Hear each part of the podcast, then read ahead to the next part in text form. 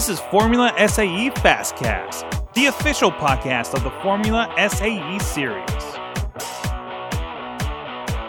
Hey guys, welcome to Fastcast, the Formula SAE podcast. I'm Mike Sorg. Uh, you may have uh, seen me around some of the events in past years, and this year I'm uh, giving more of a uh, voice to the podcast, I suppose, here. Uh, and of course, I'll see you guys out there again with camera in hand as usual at the Formula events this year in uh, Michigan and Lincoln, and who knows, maybe someplace new we'll be talking about here. We have the crew in here today. Of course, you all know Kaylee Zundel uh, program manager of Formula SAE. How you doing, Kaylee? I'm good. I'm good. Thank you. You're, you're, you're ready for the first podcast of the season? You're in a new location. Not really, no. nope. but let's go. and hey, this is this is the show where we're going to be talking about everything that's new this season. And uh, again, somebody that was around last season, but the first on the podcast, Ryan Good is with us. He is the University Programs Coordinator of Formula SAE as well. How you doing, Ryan? I'm good, Mike. Glad to be here. So you you've been on since the was it the beginning of the year that you joined? I joined January third of last year, and uh, loved every minute of it so far. I think there's some sarcasm in there. there you go. Yeah, I know you've been around at a lot of the events and everything, and uh, getting acclimated to everything. Kaylee, what is new? Where do we start? I guess the rules are the big thing we should probably get into first. Yeah, so uh, obviously, most of the teams, if they're listening, uh, have already been aware of the rules change. Um, typically, with Formula SAE, we, we try to put the rules out uh, a year before the next season's competition. So, our 2019 rules actually came out in May of 2018.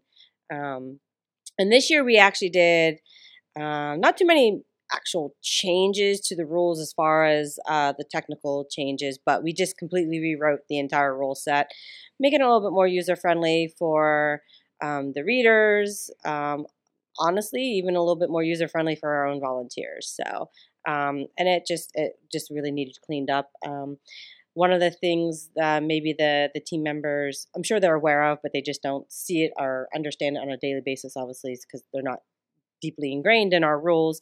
But we have rules committee meetings, and every so many years we change rule committee members, rule committee chair.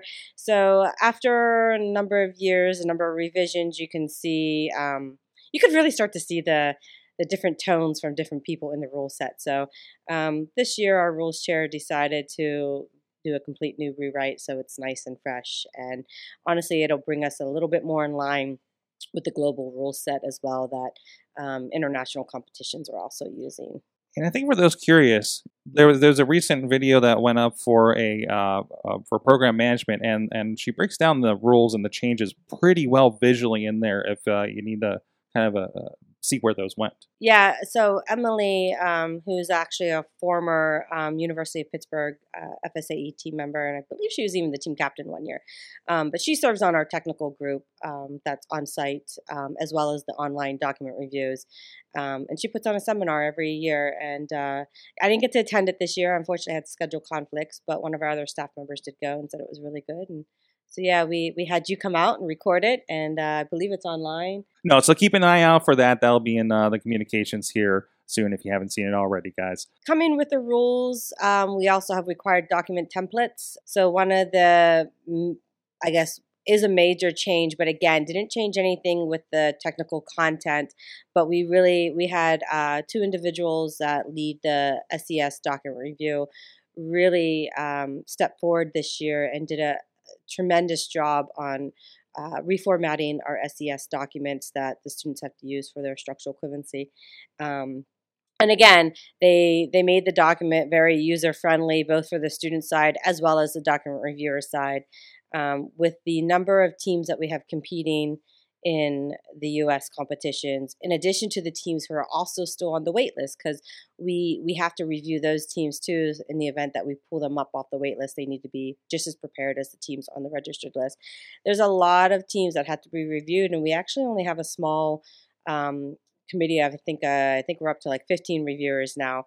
Um, and we really don't want to go that much higher than that because then we start losing that consistency in the review process. Um, but we needed to make the review process easier for them. Um, based on the number of questions, rules questions we were getting, on the old templates. We honestly needed to make it even a little bit easier for the students to understand. And the document's not supposed to be a document used to help um, to help the students build their vehicle. It's really more to confirm what they are thinking of designing. So they are actually supposed to do all the work, put the information in, and then the system, the document now is actually really great. It's pretty cool.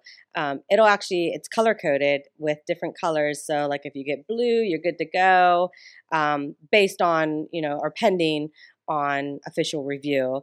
Uh, if you're like yellow, it's like we think you're good. You might be stretching a point somewhere, but based on our official review, again, we'll see. And then if you're red, blank, just blatantly, you're not ready. Like your design just just flawed somewhere. So, um, so that's pretty cool.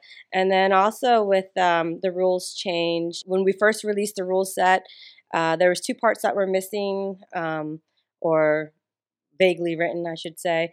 Um, one was the cost area. Um, we've really cleaned that up, um, going more to the whole online submission of a cost report only, no more hard copies required, which is pretty cool.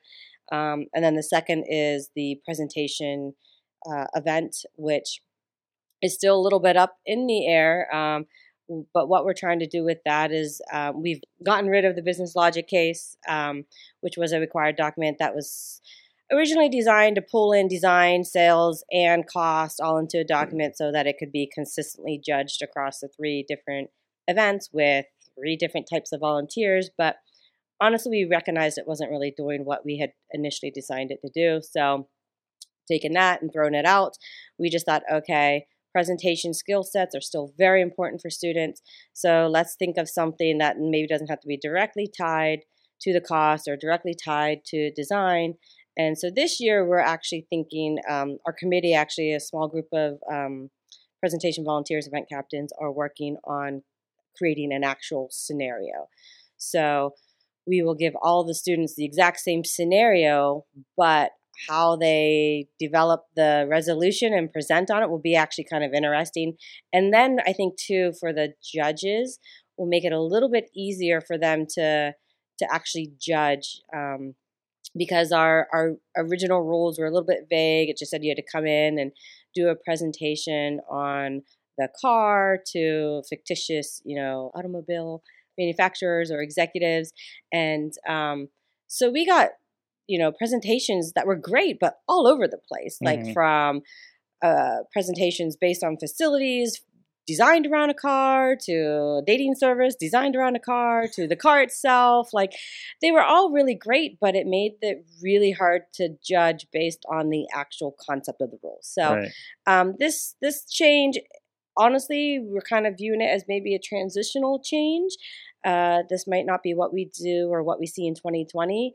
Um, you know, the, the committee's having discussions about this. Maybe it's something we start tying a little bit more into the actual cost event, or maybe it's going to be something tied at the beginning of the design event, or you know, we'll, we're gonna we're gonna continue discussing that. And so in 2020, we may see some additional changes for presentation, but we just have a lot of little things that are all starting to happen. Mm-hmm. So a lot of the facilities are going to look a little different this year as far as the layout and some of the things that are going on. Let's let's start with Michigan. Some big changes. We we previewed some of those changes for endurance last year on the podcast, mm-hmm. and it looks like uh, some of those might be taking effect this year, right? Yeah. So um, one of the major changes taking place at Michigan is we will be expanding the endurance um, events outside of the back oval where we're typically running.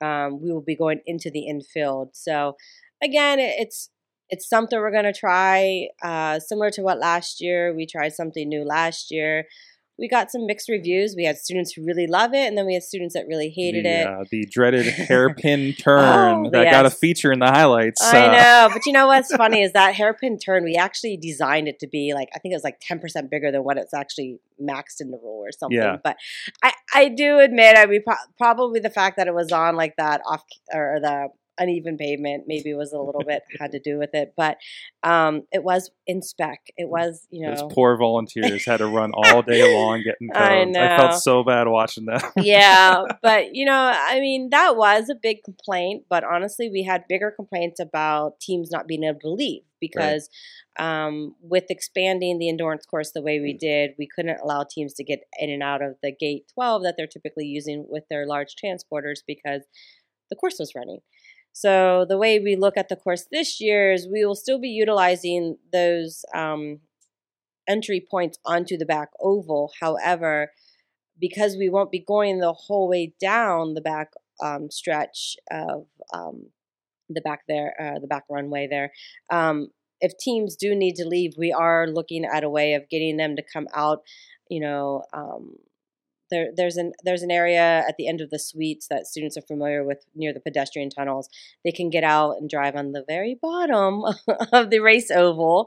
Um, it's a nice and flat surface that we can safely guide them through there and then out that gate 12 if they need to leave before endurance is over. So we're looking at issues like that. Um, you know, but a trade off is going to be that we are probably not going to have as great of spectator viewing for the event, you know. Um, but, you know, one of the things we are currently looking at is do we have the manpower? Do we have the equipment ability? Um, you know, both a forklift or the number of barriers we would need to bury off the infield road course to allow for some spectating in there. Um, we're looking at all those kind of things.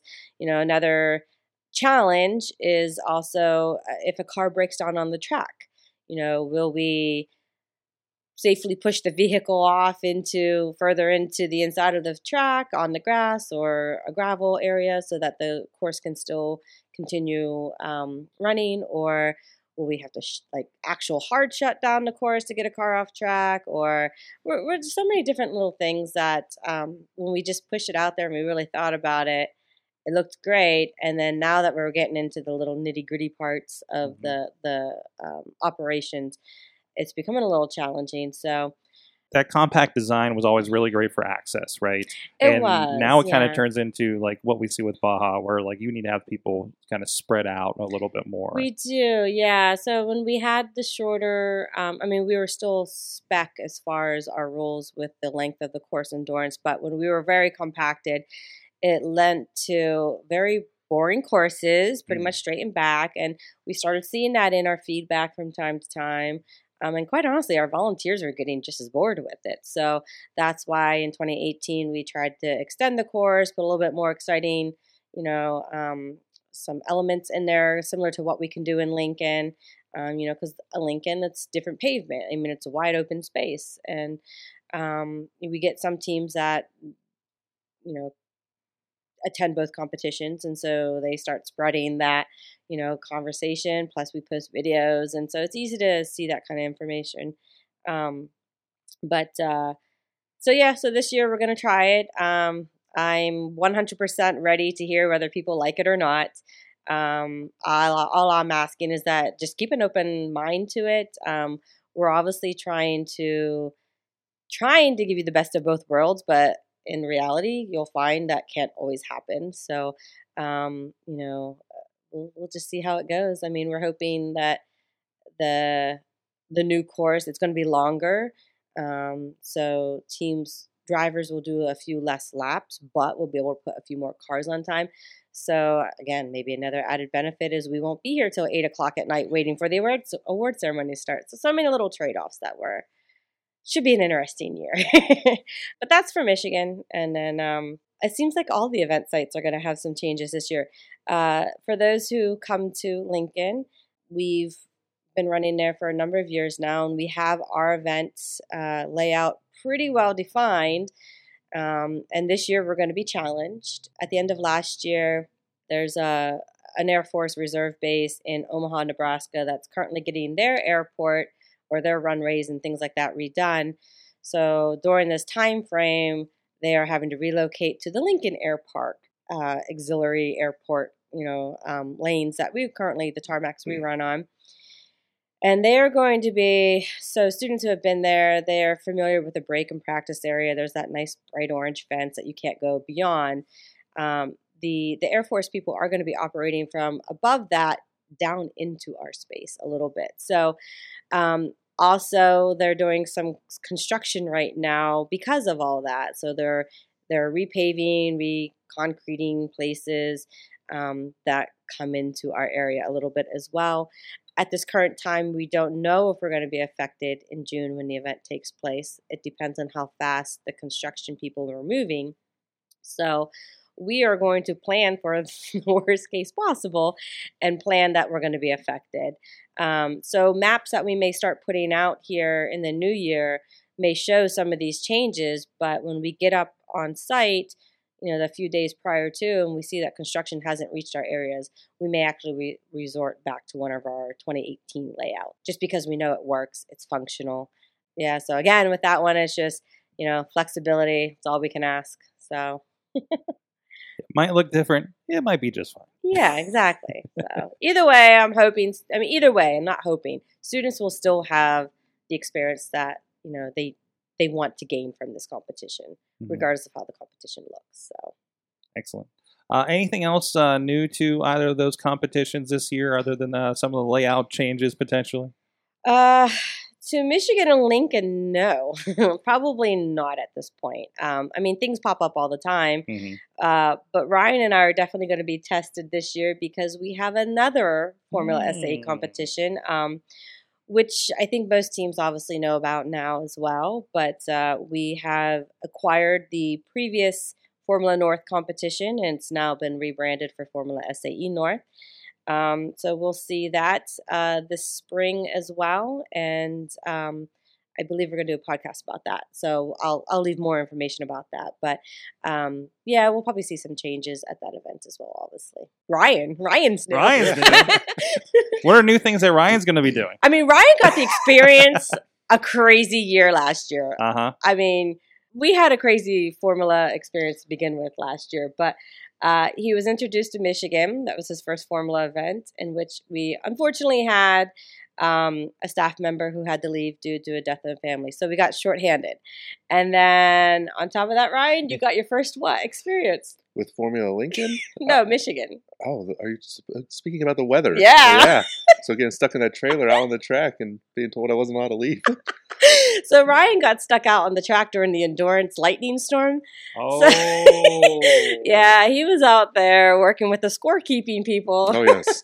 so you know, while while we did have to shut down, um, you know, Ryan and our national scorekeeper um, Steve Savitz and the event captain Laura, um, they took advantage of that shutdown time and they actually started processing all the earlier runs that day. So, but yeah, so Ryan got exposed to that, and then you know we go to Lincoln and it's pouring down rain.